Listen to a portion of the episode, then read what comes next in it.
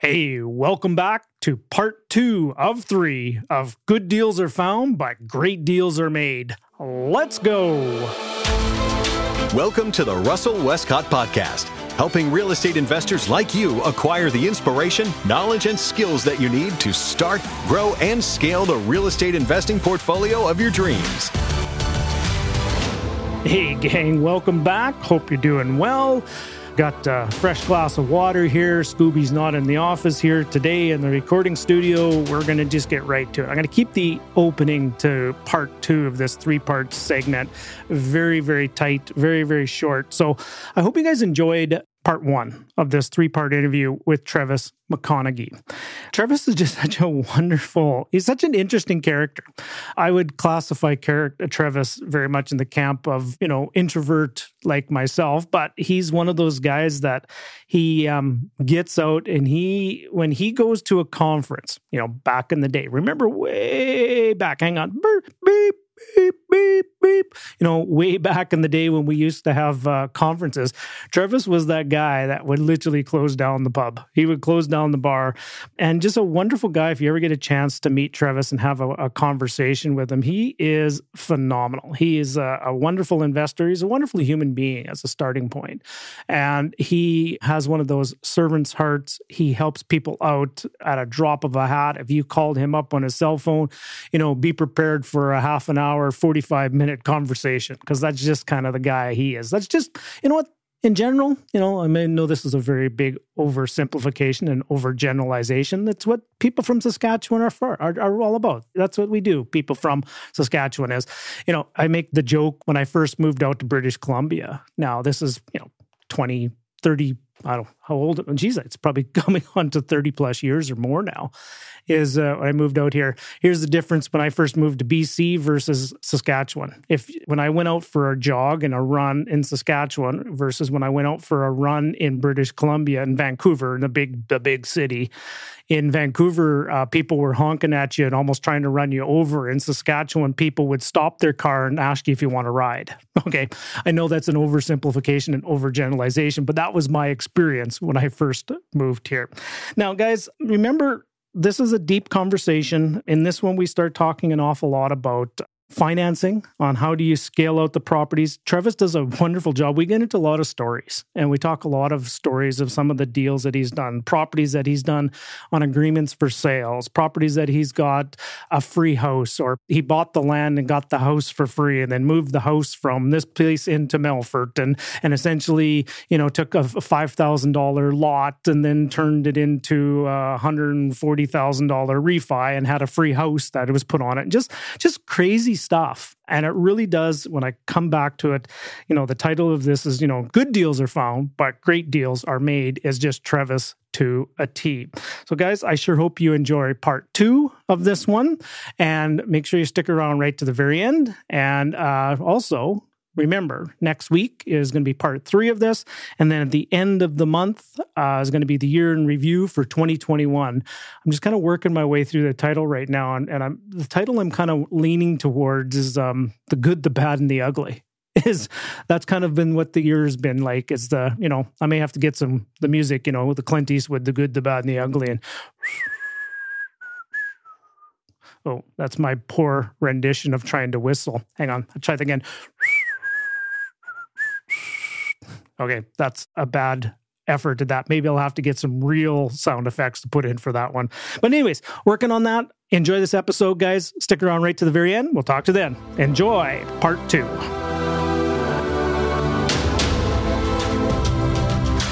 All right, so we actually just need to get a drink of water.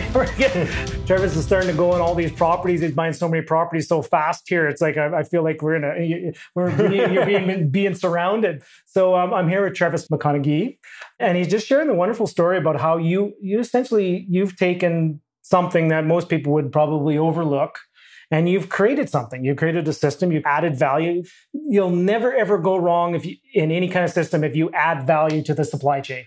Yeah, right? you will always make money on that. Yeah, fig- right? figure out what the random opportunity is in yeah. the random place. Yes. My town is six thousand people in Melfort, yes. and you know I'm rocking it.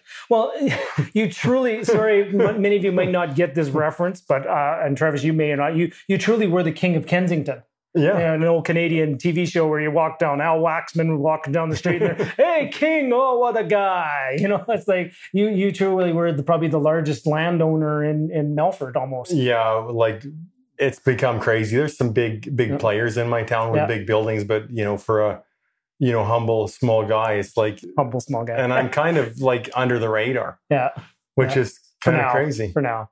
So fast forward now, you're now doing what you did in single family. You're now taking that same exact uh, type of model and you're applying that to apartment buildings where you buy distressed, undervalue, adding value. Are you moving apartment buildings yet? Or No, so so it's interesting. In my town, actually, most of the apartment buildings, the inventory had been bought by other people before I got in, and they're Right. long term buy and holds. right, right. So the inventory really wasn't there. So back up in 2012, I had bought late 2012, early 13. I bought the 12 units. So that next summer was at the same time I moved the seven houses and bought another 7 Mhm. So we were like I was going mad, and my team like just adding inventory and, and it spirals. Yep. So very few apartment buildings to buy. And I wanted to grow, but really the opportunity in my town to buy apartment buildings didn't exist. Right. So how do I keep so growing? far. Yeah, Yeah. So I, you know, I might have bought four or five fourplexes in my town, Mhm. but they're all small. Yeah. So fast forward, I, you know, I started looking a little bit further down the road, and the town of Tisdale. Yeah. And uh, that's where you know corner gas.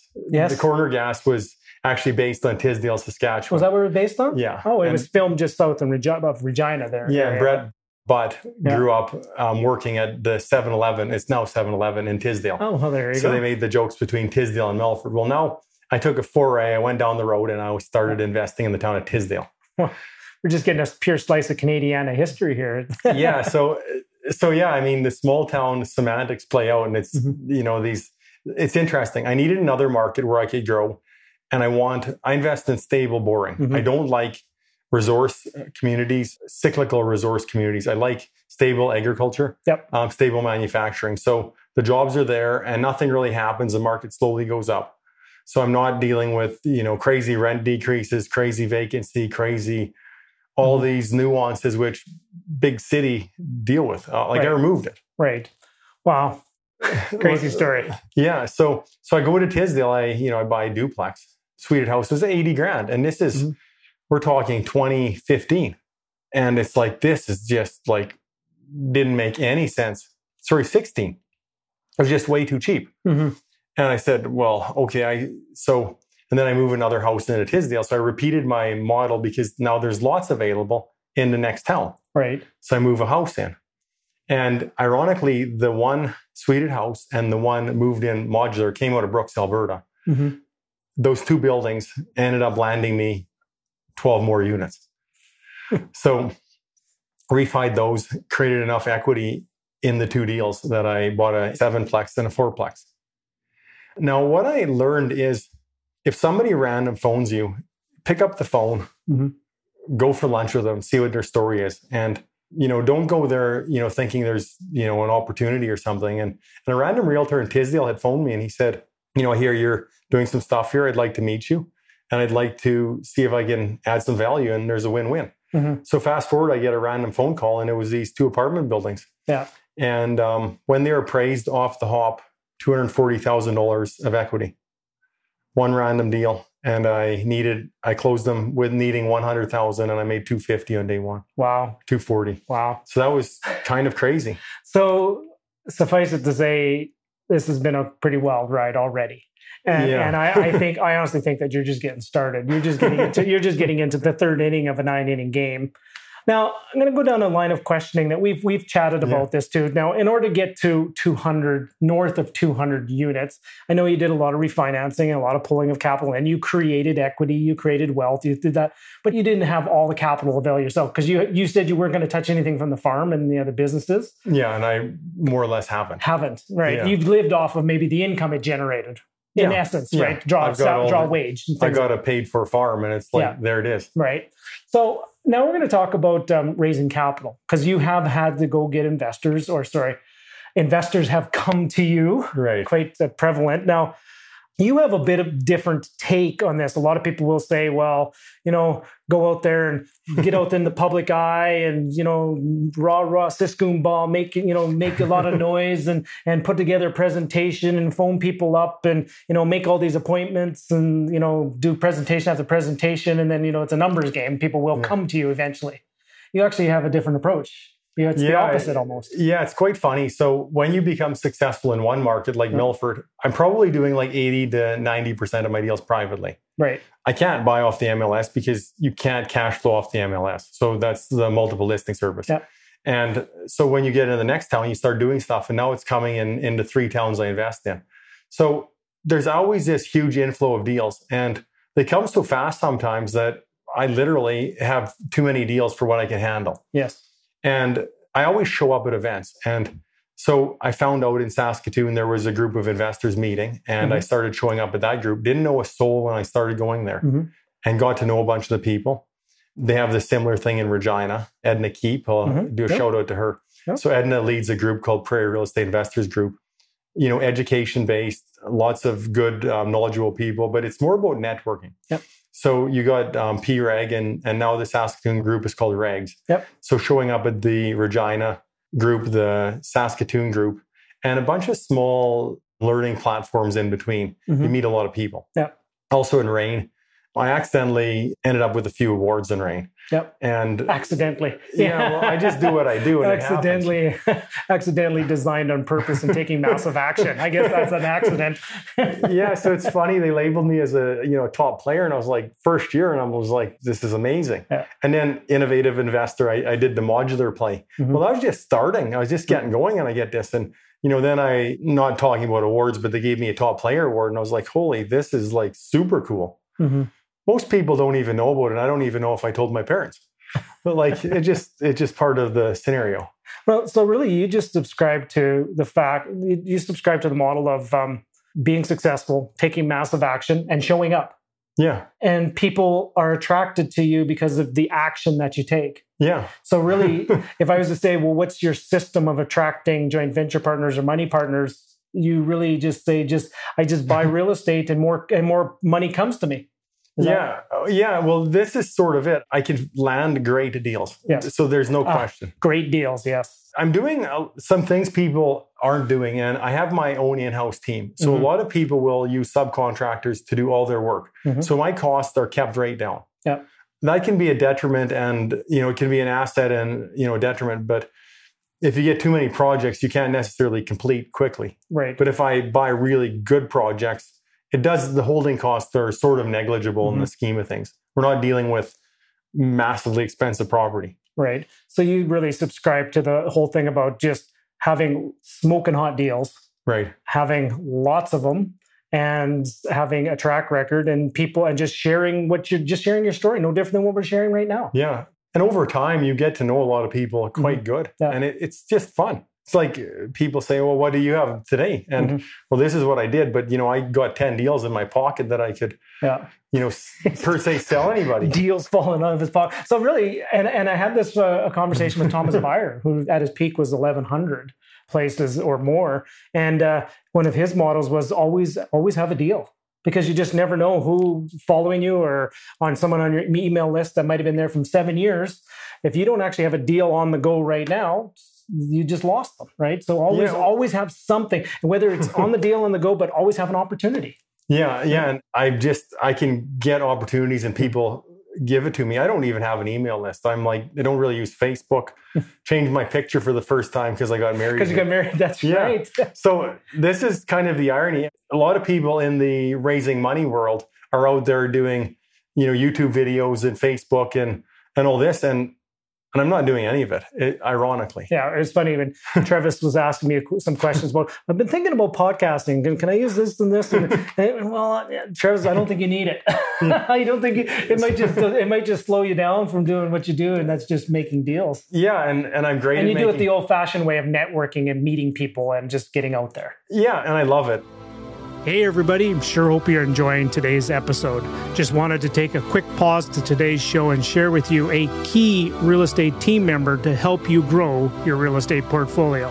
When it comes to funding your income properties, it is critical to take a strategic approach versus a traditional transactional approach to your financing. In order to grow, you will need access to capital. And if you're feeling like you've hit the wall with mortgage qualification, I'd encourage you to speak with one of the team members at Streetwise Mortgages. They've helped thousands of investors scale up their portfolios and also brand new investors get into the game of real estate investing. Book a time with them to have a custom created financing roadmap. On top of the financing roadmap, you'll receive a summary report on the best 18 Ontario markets to invest your money. To book a planning session and develop your financing roadmap, please email info at streetwisemortgages.com. That's info at streetwisemortgages.com. There'll be a link in the show notes below. Enjoy the rest of the episode. Now back to the show. So in our regs group, as an example, we, you know, I show up and people say, "Oh, I want to go for a coffee, go for mm-hmm. a drink," and you know, sure. So I set up a time, and yep. I never know what's going to come out of the conversation. Mm-hmm. And one young guy in there didn't know him before the coffee. We start talking, and the next thing we're buying a house. We're buying a house with a realtor in our group. Mm-hmm. Fast forward, I actually didn't necessarily need the deal, so I wholesaled the deal to another person in the group. So he's super happy. His son's happy. So in the end, he got a deal. The person that brought it was happy. The realtor was happy, and everybody won. Yeah, and it, it's just showing up. Well, you're, you're so essentially the, your superpower is you're like a, a deal ninja. Kind it's of. Just, yeah. It's just like it's a deal assassin, right? It's just like deals find you, you get them, and then you know how to you know how to make money off them. If you don't know how to make money, they're to the side, but you have so many deals on the go. It's just kind of crazy. Yeah, and there's another sort of nuance to hmm. this: is the faster you grow, it's not necessarily hard to get private money. It's hard to get bank financing for certain assets. Yes. And the rules have been changing so dramatically that that's been more the stumbling point than anything. Right. So, well, you know, I'm going to, sh- I have a presentation as part of the, the academy. I have an entire presentation around from an investor perspective. It's actually going back to the future is it's going to be back to having personal relationships with bankers directly. And uh, as opposed to different networks. There's an entire presentation that I've built there. But I think where there's an obstacle, there's an opportunity. Yeah, right? yeah, and, and absolutely. And I tend to stumble on a lot of this by accident. Mm-hmm. I'm in there, I'm doing lots of stuff, and it's like, oh, then the light bulb goes on. It's like, okay, this is how to solve the problem. Yes. Nice. Um, a recent, uh, you know, example is, you know, I buy mobile homes. And I don't like old mobile homes. They essentially have zero value, but when they're placed on a lot and clean, they have value. Mm-hmm. Yeah. And from a standpoint of the rent you can get, from like from a pure cash flow rental yeah. perspective. I don't like yeah. the assets. I like modular homes because the building code makes them the same as any stick built house now. Mm-hmm. The vapor barriers, the construction is the same as a new house. Right. So that's fine. A mobile home, not so much. So a lot of banks tend to maybe not finance mobile homes, mm-hmm. or they might not finance small homes like 750 square feet and under. Yeah. And these are the cash machines.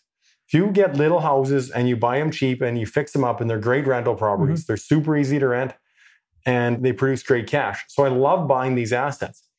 So the challenge I had is I cash closed a few of them and then the bank changed the rules. Mm-hmm. So all of a sudden you tie up a ton of money in some assets you can't get can't, financed. Can't refinance, pull the capital out. So because I deal with big banks and I actually do a lot of um, blanket mortgages. So I'm lumping one bundle, I got mm-hmm. 19 small houses in a bundle. Yep and one mortgage payment. It's yep. the only way to do it. Yep. You know, is it a commercial? It's a commercial umbrella kind of package. Yep. yep. Yeah. So so when the challenge is if you start buying a house every month, you can tie up a lot of cash pretty fast. But at the end, you don't want to be paying, you know, a hundred mortgages. Right. You want to be paying a few. So how do you keep doing it? And the systems are a little challenging, but I try to buy maybe three or four or five and then lump them into a bundle. Right. In this case where I had these homes, I got a joint venture partner that could get financing mm-hmm. on cheap assets. Yes. And uh, maybe undesirable to some banks, the right. assets. Right. So there's where a fit is. Okay. He can close assets that I can buy right. Yep. That cash flow, but I couldn't. Right. So you found somebody to qualify for the financing, and you you did a lot of the work. A classic joint venture, no different than the farm originally. Yeah, same idea.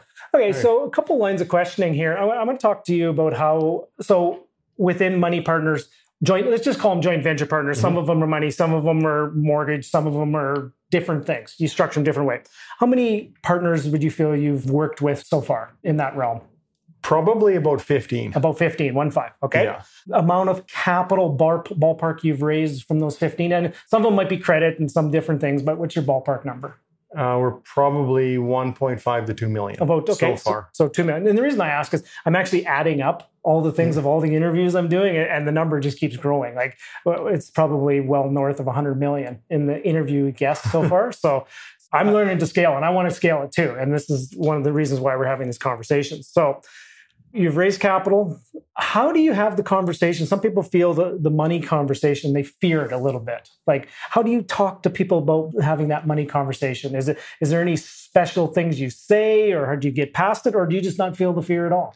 Yeah, so it's interesting talking about money with people because Especially people from Saskatchewan, it's almost like, well, you know, we don't talk about what we got almost. Right? we just we just do a role reversal because it's not me having the conversation to get them interested. It's them coming to me with the money, wanting my deal. so I don't necessarily need the conversation. so they're trying to sell you Yeah. why you, they you need to take their money. Right. okay. So we had landed, uh, you know, the deal was a million six, Yeah. and great deal. The numbers worked well, but the building turned out to be not good. Right. And I told the guys, you can put lipstick on buildings sometimes, but you can't fix structurally wrong buildings. So I Mm-hmm. just let the deal go, and I said, you know what? I've got lots of deals. Just sold patient. So fast forward, like two days later, I landed a deal. You know, basically replaced the 24 units with another 12 units. Then we had another eight. Right. So same money went from deal A to deal B. Same Right. people were involved. They just they bet on the jockey and and not the horse. yeah, not the horse. And you know, I, I got a home run. That deal, 43% ROI day one. Wow. So really, you just are in the market, you're taking action, and all you do is you just share a story. Like you just we've been sharing for like the last half an hour. You share a story about all the things you've done. Yeah. You haven't sold a thing, and you you just had coffee or a beer with somebody.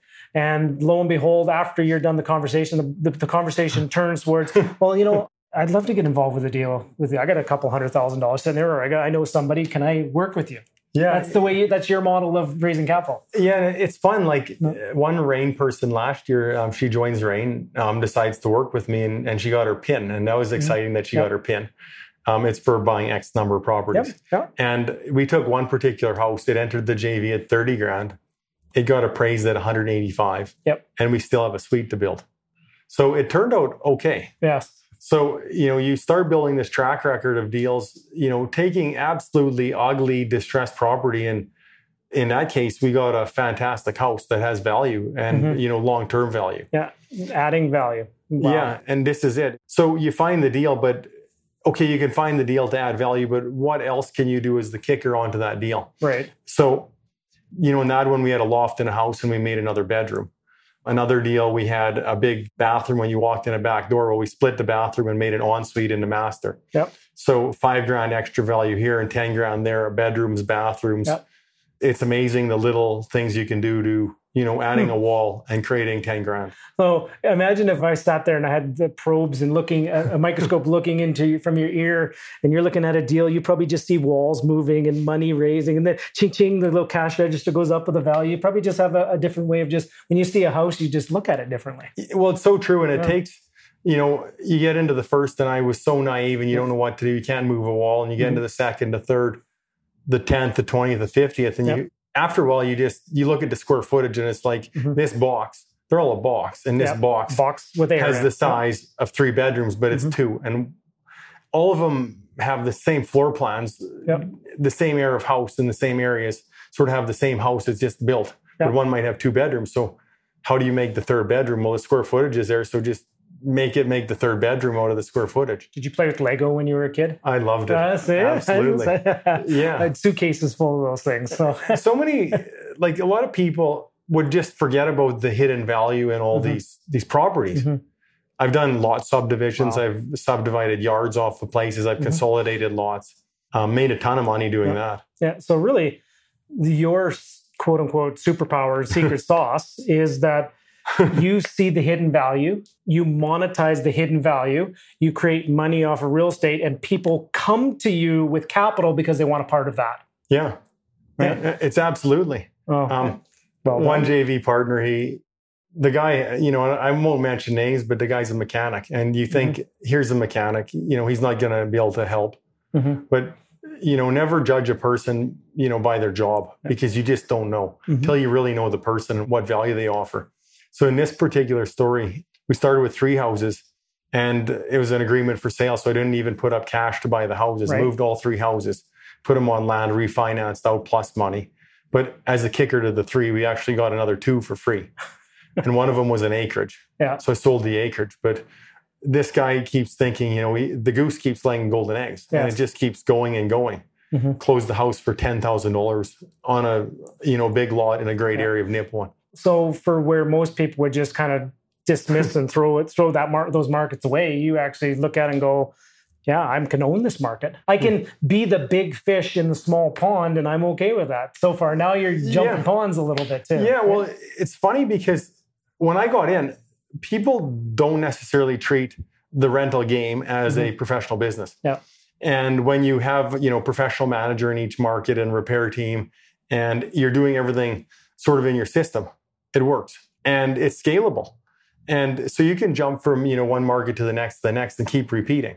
Right. And so I'm buying out distressed landlords because they don't like the toilets or they don't like the tenants mm-hmm. or they don't like whatever. Well, I'm not the guy dealing with that. I'm the guy dealing with, you know, good people, yep. fixing problems and, you know, move on. Wow. And scale. I, I, moved into this this new market maybe a year ago, just not quite a year ago, and we got close to 50 doors there already. So it's just like you're you're like the sorry for the Star Trek reference, but you're like the Borg and you're going to different things and you're just assimilating the communities. Yeah, well, yeah, and you know whether I'm in Melfort, Saskatchewan, or or Toronto, or mm-hmm. you know small town New Brunswick, or in BC, I do a lot of pro bono coaching, mm-hmm. and a box is a box, and you got to know the nuances with weather and yep. bugs and that type of thing with structure, but it doesn't really matter. You can repeat these systems, and the coaching is so applicable. I've, I've got a young guy out in out in the mountains in BC, and and the same model can so well be applied there as in my yeah. town. Wow! And it's just recognizing where's the opportunity and how do you how do you run with it. Wow! Fantastic. Yeah. So, in this next segment that we're going to come up, uh, we're going to do, we're going to talk a little bit more into kind of how you structure your deals with your investment partners. You know, like ownership splits and who puts in what, and just kind of, we're just going to have a conversation about, you know, the qualification, uh, maybe your uh, structures, and then also maybe paperwork and things like that. I have a feeling it's going to be pretty simple, but I want to, because I just know you, it's you're just straightforward, and it's, you know, for the most part, it's 100 hinges on the trust, 100% yeah. hinges on the trust. But that's what we're going to do right upcoming on the next segment. So we'll be right back, guys.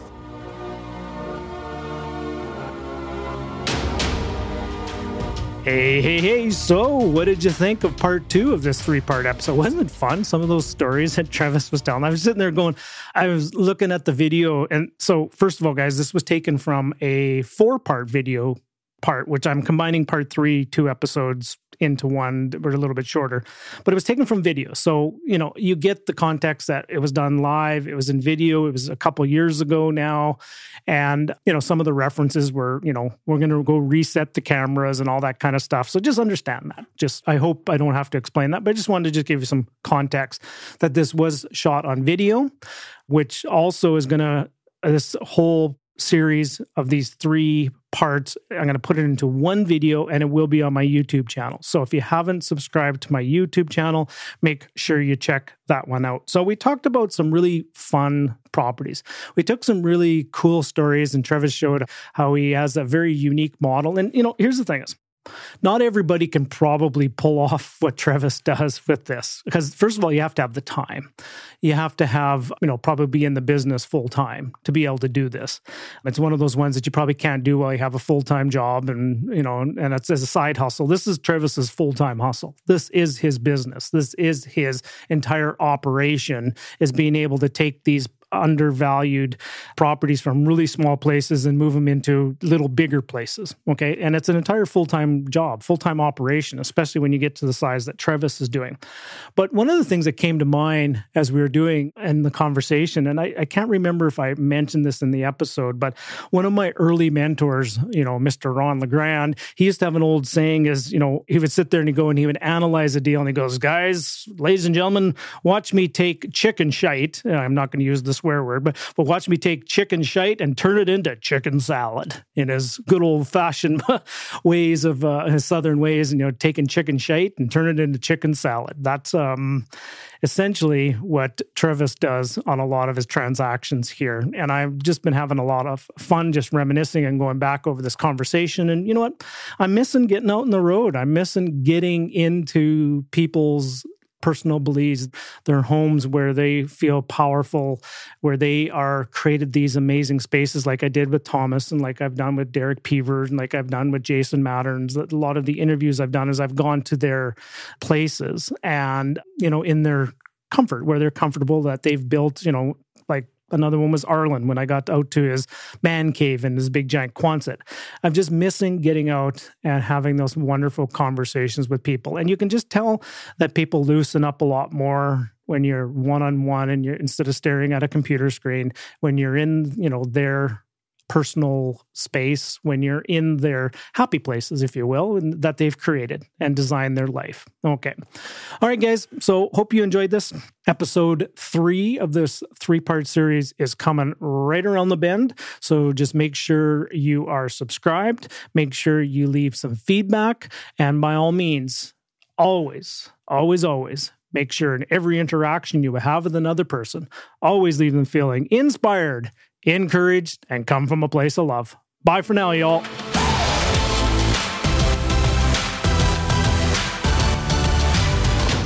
Thank you for listening to the Russell Westcott Podcast. Before you run off, could you do us one final favor? Wherever you're listening to this episode, we encourage you to leave a review, share with your friends, and subscribe so you can receive the latest episode to keep you feeling inspired and encouraged for the entire week. Visit www.russellwestcott.com for more information, support resources, and upcoming speaking engagements near you. Bye for now.